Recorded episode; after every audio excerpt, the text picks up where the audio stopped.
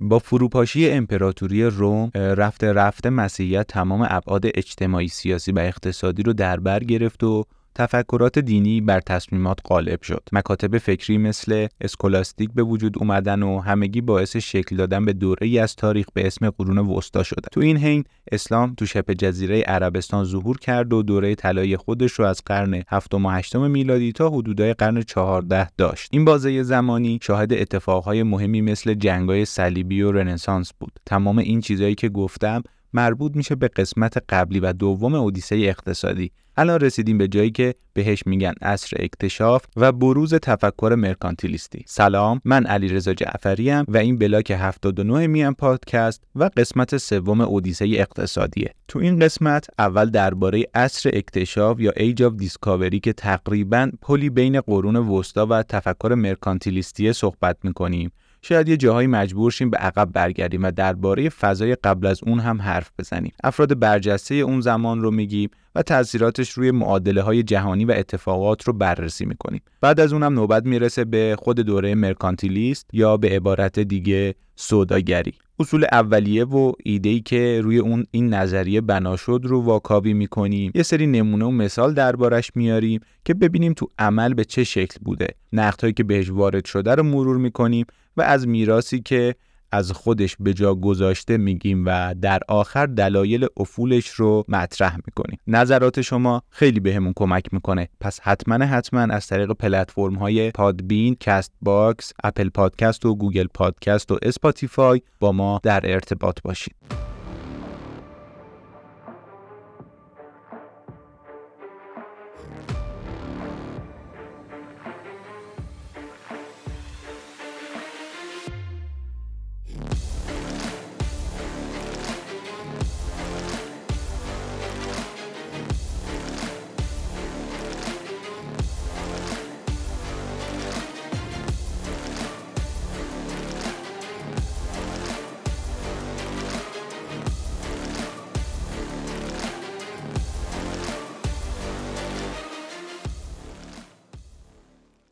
اگه خاطرتون باشه تو قسمت قبلی برگشتم گفتم اعراب تو زمان ترویج اسلام و صدور اون به کشورها و مناطق دیگه شروع می‌کنن به تصرف سرزمین های اطراف و تا اسپانیا و شمال آفریقا پیشروی می‌کنن و این اتفاق باعث از دست رفتن انبارهای مهم غلات اروپایی ها میشه. این اتفاق هم اروپایی ها رو به این فکر وامی داره که فعالیتشون رو بیشتر کنن و از طریق دریا نوردی به جاهای جدید برسن. این سرآغاز دوره دوره‌ای به نام عصر اکتشافه عصر اکتشاف دوره‌ای دگرگون کننده تو تاریخ بشره که مشخصه اصلیش کشف و پیمایش و تسلط بر سرزمین‌های ناشناخته توسط قدرت‌های اروپایی اون موقع است. کشورهایی که آتش ثروت داشتن و تقریبا تعیین کننده دانش و قدرت بودن. عصر اکتشاف فصلی تعیین کننده تو تاریخچه اکتشافات بشریه که اساسا جغرافیا، تجارت یا اقتصاد و فرهنگ جهانی رو تغییر داد. این دوره قابل توجه تقریبا از اواخر قرن 15 هم شروع میشه و تا اوایل قرن 17 هم, هم ادامه پیدا می‌کنه. جهان مجموعه متنوع از فرهنگ ها پادشاهی ها و امپراتوری ها بوده. تو اروپا بقایای قرون وسطا هنوز مشهود بوده و به چشم می اومده اما بادهای تغییر با رنسانس شروع به وزیدن می‌کنه. اتفاقا اوایل یکی از محرک های اکتشافات و دریانوردی ها مذهب و کلیسا بوده که با هدف ترویج دین خیلی ها رو راهی سفرهای دور و دراز می‌کردن. ولی خب تو بلند مدت و با کم رنگ شدن مذهب و به وجود اومدن رنسانس این احیای فرهنگی و فکری باعث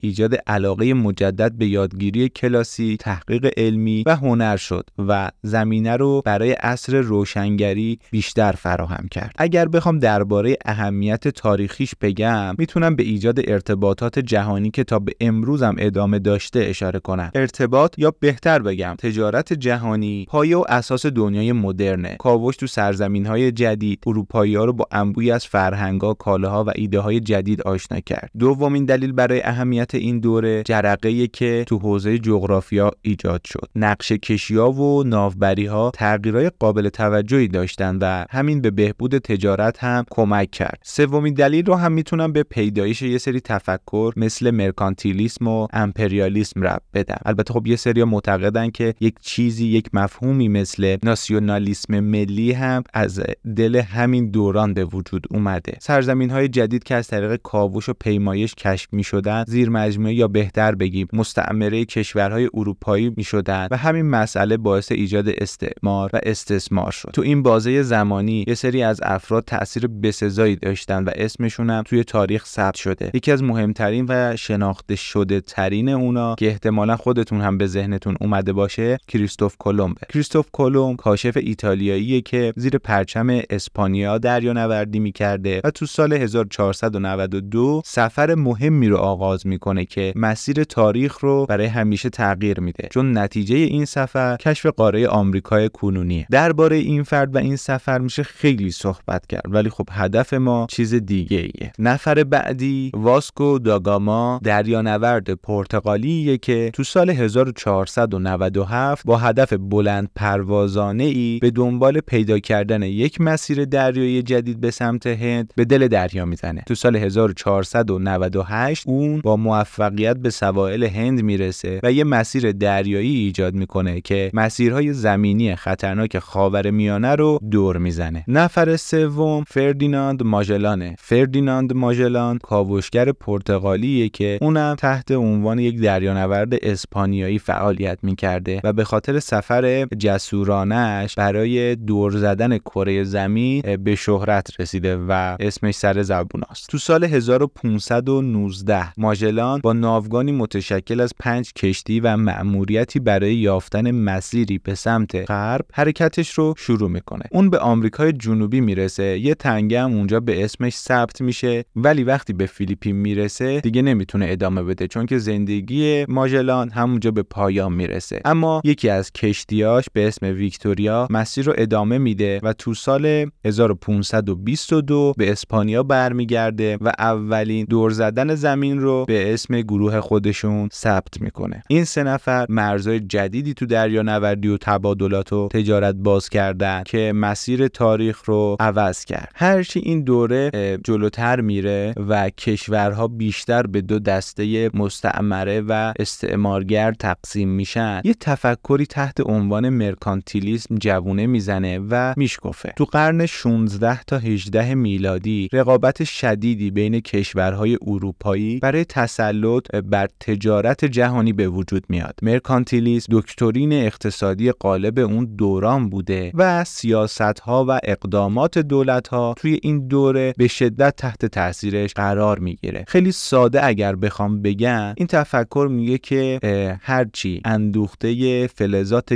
گرانبهای یک کشور بیشتر باشه اون کشور قوی تره و قدرت بیشتری داره و حرف برای گفتن زیاد داره. میگه که طبق نظریه مرکانتیلیسم صادرات باید بیشتر از واردات باشه خامفروشی ممنوعه جریان فلزات گرانبها هم باید به داخل کشور باشه و اجازه خروج این نوع از فلزات به خارج از کشور وجود نداره. این خیلی خلاصه بود. البته خب مرکانتیلیسم های مختلفی وجود داره مثلا تجاری کشاورزی اینا که جلوتر در موردش صحبت می‌کنیم ولی خیلی کوتاه و خلاصه خواستم اول شروع بحث مرکانتیلیسم دربارهش بگم که بدونیم می‌خوایم درباره چی صحبت کنیم.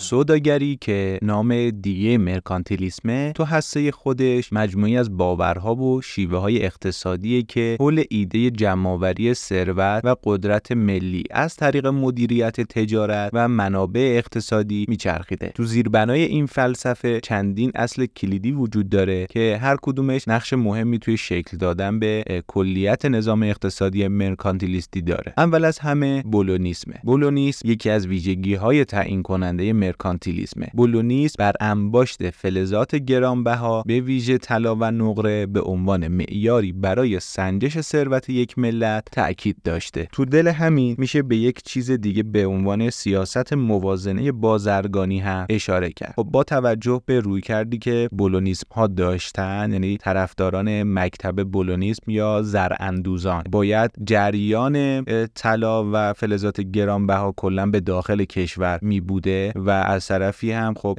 این موازنه یعنی شما صادرات بیشتری داشته باشید تا واردات. همین تفکر دو تا گروه مختلف رو شامل می شده. گروه اول که همون بولونیسم ها بودن و گروه دوم شامل یه سری از دانشمندا مثل توماس مان و جیمز استوارت می شدن. اینا تا اندازه لیبرال به حساب می اومدن با توجه به تعاریف امروزی و می گفتن که اگر همش هم طلا وارد کشور بشه هیچ فایده ای نداره. این طلا نمی‌تونه منشأ تولید و افزایش ثروت بشه و باید اجازه بدیم که تغییری توی این روند به وجود بیاد. چرا؟ چون که می‌گفتن اگر ما کالاهای مشخصی فقط تولید بکنیم و اونا رو صادر بکنیم و اجازه ندیم که خود طلا و فلزات گرانبهای دیگه صادر بشه بالاخره به یک نقطه اشباعی می‌رسیم. در صورتی که ما می‌تونیم یعنی اون کسایی که مخالف تفکر بولونیسمی بودن می‌گفتن که ما می‌تونیم بیایم فلزات گرانبها رو مثل طلا رو بدیم و در ازاش کالاهای با همون ارزش بخریم و بیایم داخل کشور با اون مزیتی که داریم روشون کار بکنیم و هم ارزش طلا رو از اون به دست بیاریم و هم با توجه به اون کاری که کردی با قیمت بالاتری بفروشیم. از طرفی هم می‌گفتن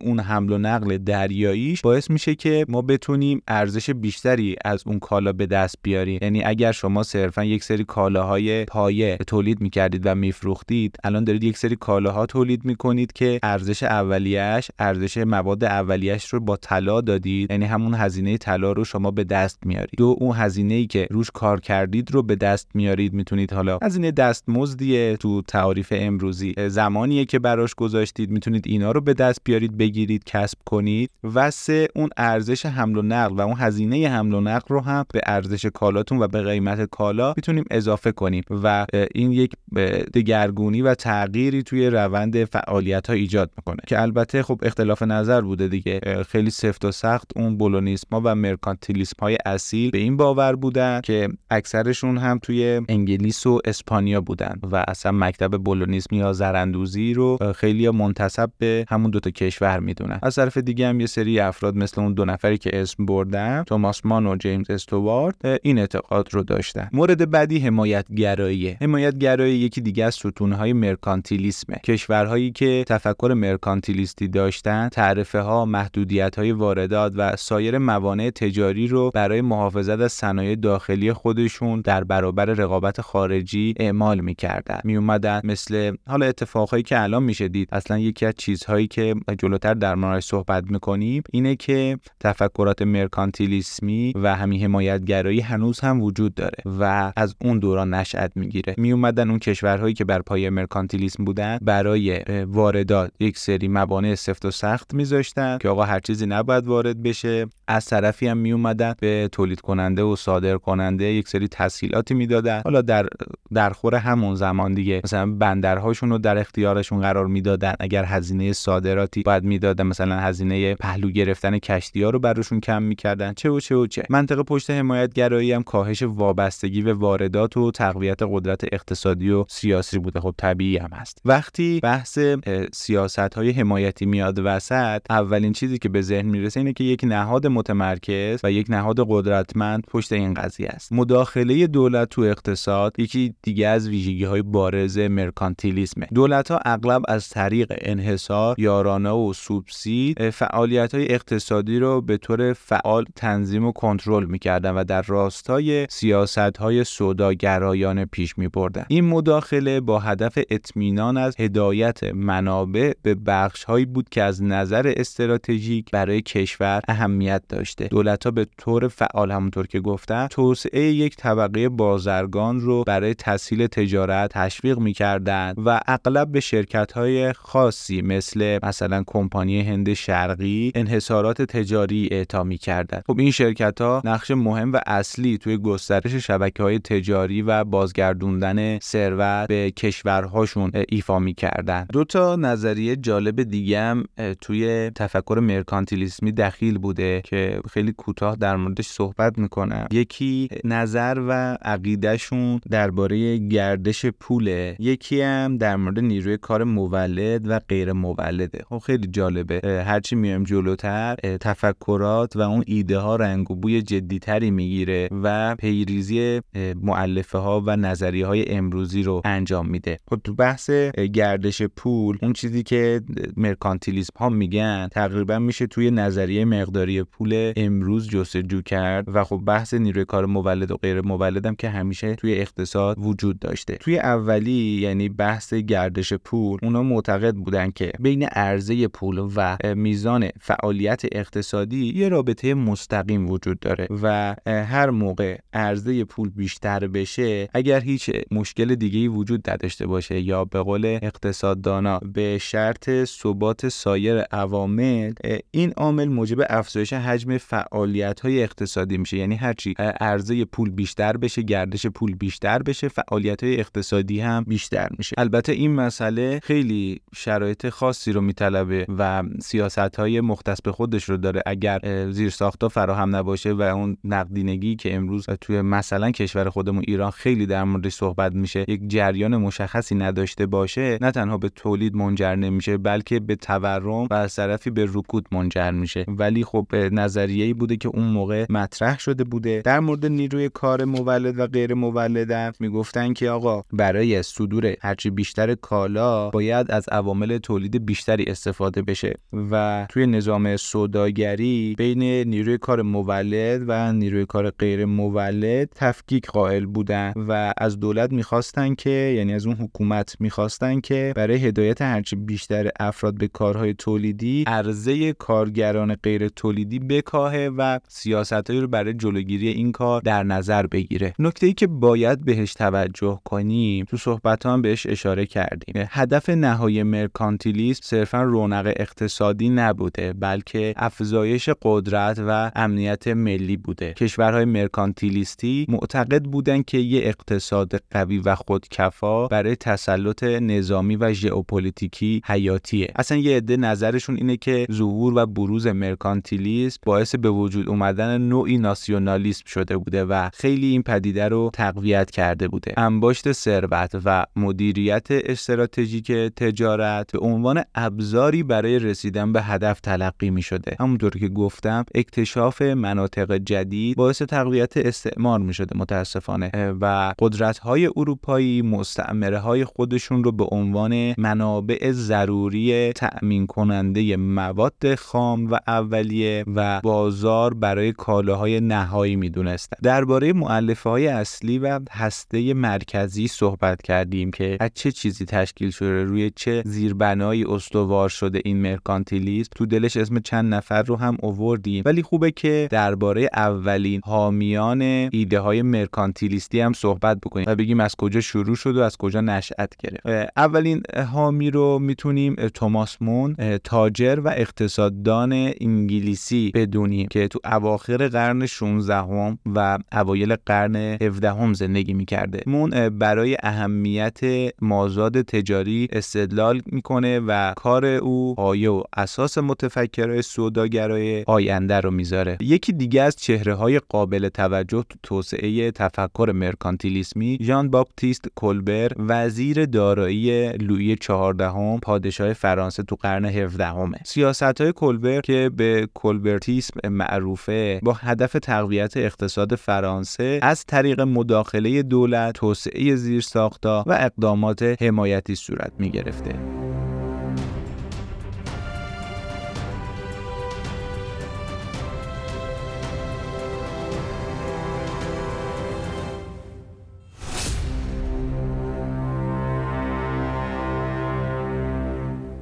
خب بیایم مثال بزنیم که مثلا هر کدوم از کشورهای اون موقع چی کار می‌کردن؟ قبلترم گفتم که مرکانتیلیسم جنس های مختلفی داره انواع مختلفی داره. مثلا خب از کشورهای قدر اون موقع میشه پرتغال و اسپانیا و فرانسه و هلند و انگلیس رو نام برد. پرتغال و اسپانیا سیاست های سوداگری فلزی رو در پیش گرفته بودن یعنی تمام فعالیت و اهدافشون رو تو راستای این قرار داده بودن که بیشترین میزان فلزات گرانبها رو وارد بکنن. یعنی به دست بیارن وارد بکنن که شاید کلمه درستی نباشه. منظور اینه که در ازای صادرات به دست بیارن و وارد کشور کنن. مثلا ولیعهد اسپانیا انقدر سیاست های سختگیرانه ای وضع می‌کنه و دستور میده که آقا مستقیم همه طلاها هم حالا فلزات گرانبهای دیگر باید وارد خزانه داری بشه که یک دوره به اسم عصر طلایی به وجود میاد. به این خاطر که انقدر طلا و نقره و فلز گرانبها به وفور پیدا می شده این البته تبعاتی هم داشته دیگه. توی این دوره یعنی همون عصر طلایی مردم به خاطر اینکه قدرت خریدشون انقدر زیاد شده بوده از کارهای تولیدی دست می‌کشن و دست به کارهای غیر تولیدی می‌زنن و در نتیجه مخارج مصرفی خیلی بیشتر میشه و اقبال و استقبال از کالاهای لوکس و تجملی هم افزایش پیدا می‌کنه و در نهایت قیمت ها سر به فلک می‌کشه و یک تورم شدید رو می‌بینن از فرانسه اسم بردیم. فرانسه سیاست هاش رو روی توسعه کشاورزی و صنعت گذاشته بوده. یعنی میگه که من میام کشاورزی و صنعتم رو توسعه میدم و از این طریق وارد تجارت میشم که کشوری نتونه این کار رو بکنه که من بتونم اینا رو صادر بکنم و در ازاش طلا بگیرم. دو تا کشور هلند و انگلیس هم کلا میان بیس رو می‌ذارن روی تجارت. مثلا اقتصاددانای انگلیسی برخلاف اقتصاددانای فرانسوی زیاد مهم نمی‌دونستن و دلیلی نمی‌دیدن که بیان حتما توی یک حوزه صنعتی پیشرفت بکنن و توسعه بدن اون رو. برای همین چیزی به اسم کمپانی هند شرقی هم توی انگلیس هم توی هلند به وجود میاد. خب اوایل هلند خیلی توی این زمینه یعنی توی تجارت پیشرفته تر از انگلیس بوده. قدرت دریایی بسیار شدید و زیادی داشته ولی به تدریج قدرتش کم و کمتر میشه و انگلیس جاش رو می‌گیره. ولی در کل این دوتا کشور تجارت رو خود تجارت رو کلید موفقیت می‌دونستن و همه سیاستاشون رو توی این زمینه اتخاذ می‌کردن.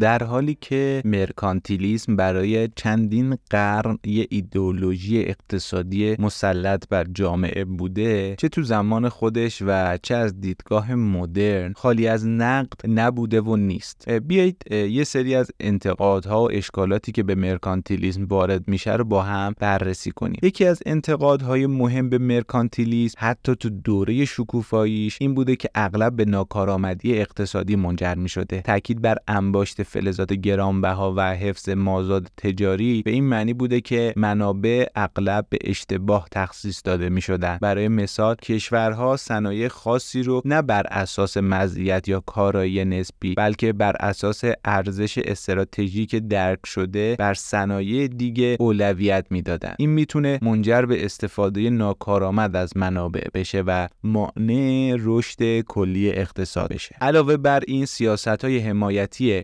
مطلوب مرکانتیلیسم ها مثل تعرفه های بالا برای واردات و محدودیت های تجاری می‌تونه نوآوری و رقابت رو خفه کنه. این سیاست ها با محافظت از صنایع داخلی در برابر رقابت خارجی انگیزه کسب و کارها برای بهبود محصولات یا فرایندهای خودشون رو کاهش می‌داده. این عدم رقابت می‌تونه منجر به کیفیت پایین محصول و قیمت بالاتر برای مصرف کننده بشه. توی پرانتز همین اتفاق اتفاقی که الان داره توی کشور خودمون و به طور مثال توی صنعت خودروسازی میفته. چندین و چند ساله که داره ازشون حمایت میشه بیشترین نرخ گمرکی برای واردات به خودروها اختصاص داده شده و در نظر گرفته شده. ولی کیفیت و نوآوری توی خودروی داخلی آنچنان که باید و شاید دیده نمیشه. یکی دیگه از انتقادها به مرکانتیلیسم تمایل اون به مناقشات اقتصادی بین کشورهاست. از اونجایی که مرکانتیلیسم کشورها رو تشویق می‌کنه که تجارت رو به عنوان یک بازی حاصل جمع صفر ببینن جایی که سود یک ملت به عنوان ضرر کشور دیگه تلقی می‌شده اغلب باعث ایجاد خصومت و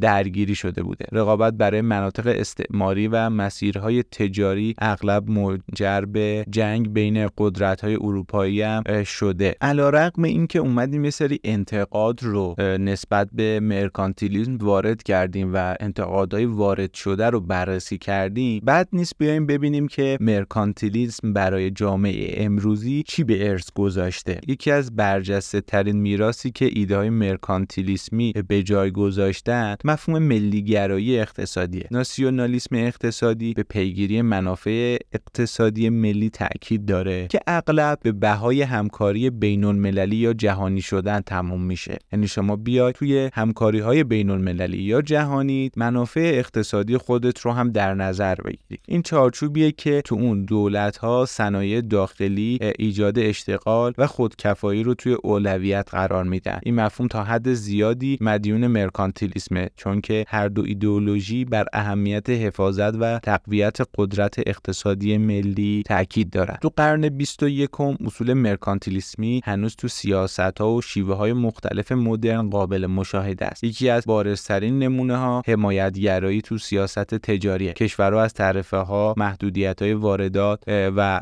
یارانه ها و ها برای محافظت از صنایع داخلی خود و حفظ تعادل تجاری مطلوبشون استفاده می‌کنند این اقدامات حمایتی که بعضا ممکنه مورد نقد خیلی از کشورها قرار بگیره چیزیه که صدها سال قبل بنیانگذاری شده و از تفکرات مرکانتیلیسمی نشأت گرفته شده. تو راستای همین سیاست حمایتگرایانه می‌تونیم به یه موضوع دیگه هم اشاره بکنیم اونم اینه که کشورها به دنبال سیاست های کنترل و تعیین نرخ ارز هستن. توی این زمینه هم دو تا تفکر وجود داره. یه تفکر این که مثل کشور چین. بیاد با پایین نگه داشتن ارزش پولش بتونه توی معاهدات و معاملات تجاری بین المللی نقش ایفا بکنه. از طرف دیگه یک کشوری مثل آمریکا می‌خواد که به خاطر قدرت اقتصادی و سیاسی که داره اون نرخ ارزی که داره و حالا کلا اون ارزی که داره یعنی دلار تعیین کننده توی معاملات جهانی باشه. این رو هم می‌تونیم در نظر بگیریم تو بحث مرکانتیلیسم که خب یک زمانی بحث انباشت طلا و نقره بوده یعنی هر کشوری که بیشترین طلا و نقره رو داشته باشه حرف برای گفتن داره. الان هم میشه بحث افزایش قدرت اقتصادی ملی رو از طریق سیاست های ارزی پیگیری کرد.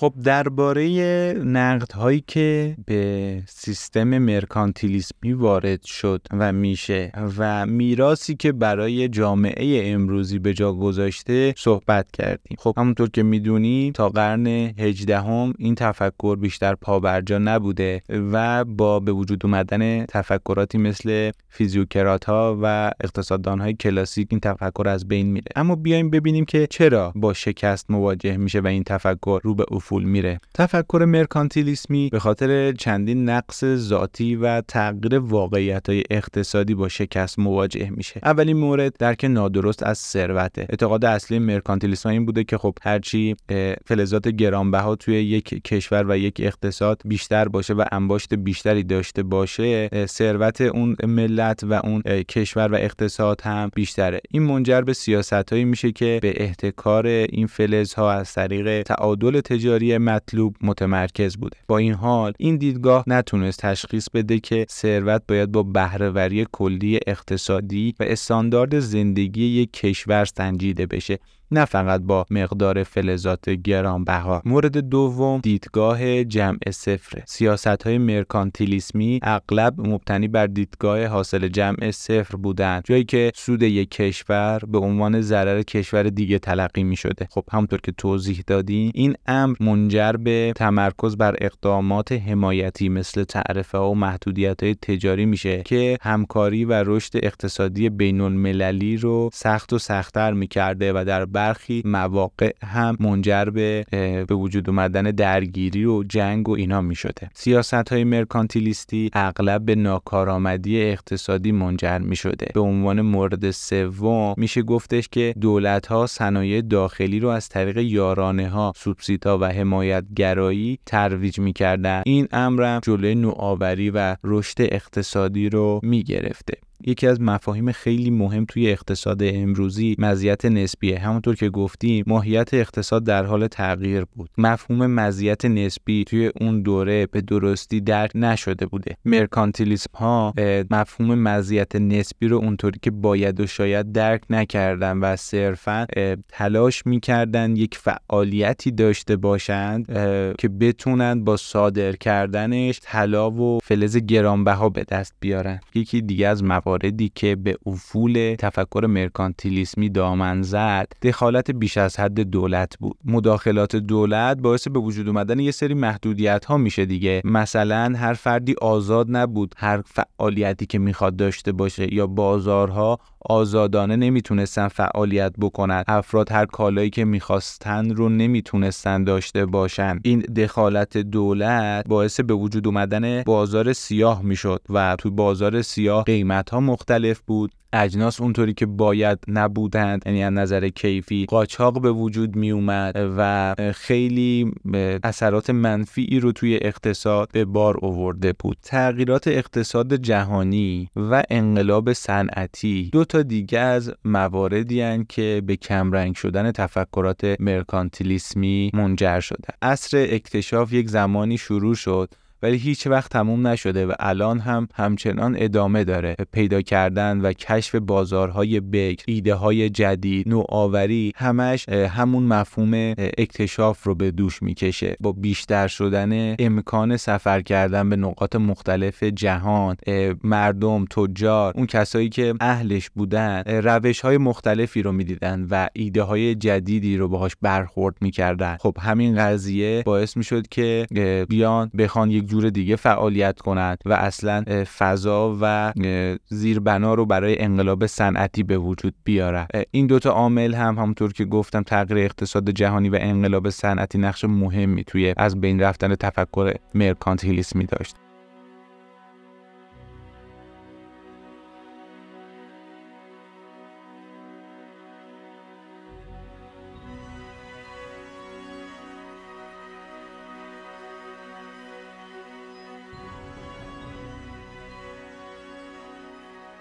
خب وقتی یک تفکر رو به افول میره و طرفداراش کم و کمتر میشن کاراییش رو از دست میده ناگزیره که جاش رو به یک تفکر دیگه بده. از مواردی که برای افول تفکر مرکانتیلیسمی برشمردم و گفتم از مجموعه دلایلی که منجر به افول تفکر مرکانتیلیسم می‌شد دو تاش باعث به وجود اومدن مکاتب بعدی شدن. یکی عدم شناخت درست از مفهوم ثروت یکی دیگهش هم دخالت بیش از حد دولته خب تفکرهایی که به ترتیب بعد از مرکانتیلیسم به وجود اومدن مکتب فیزیوکرات ها یا طبیعیون هستند که به خاطر همون داستان دخالت بیش از حد به وجود اومدن. اونا معتقد بودن که یک نظم طبیعی توی امور وجود داره و نیازی به این همه دخالت و سیستم چیدن وجود نداره واقعا. اون یکی عامل این درک نادرست از ثروت و مفهوم ثروت باعث به وجود اومدن تفکر کلاسیک شد. البته خب عدم دخالت دولت توی تفکرات کلاسیکی هم هست. ولی به طور مشخص آدام اسمیت بنیانگذار مکتب کلاسی برجسته ترین اثرش با همین نامه. یعنی تحقیق درباره علل و ماهیت ثروت ملل. و توی کتابش هم به این قضیه قضیه اشاره می‌کنه که نباید ثروت مردم رو با طلا و فلزات گرانبها اندازه گیری کرد. بعدش هم میاد پدیده به اسم دست نامرئی رو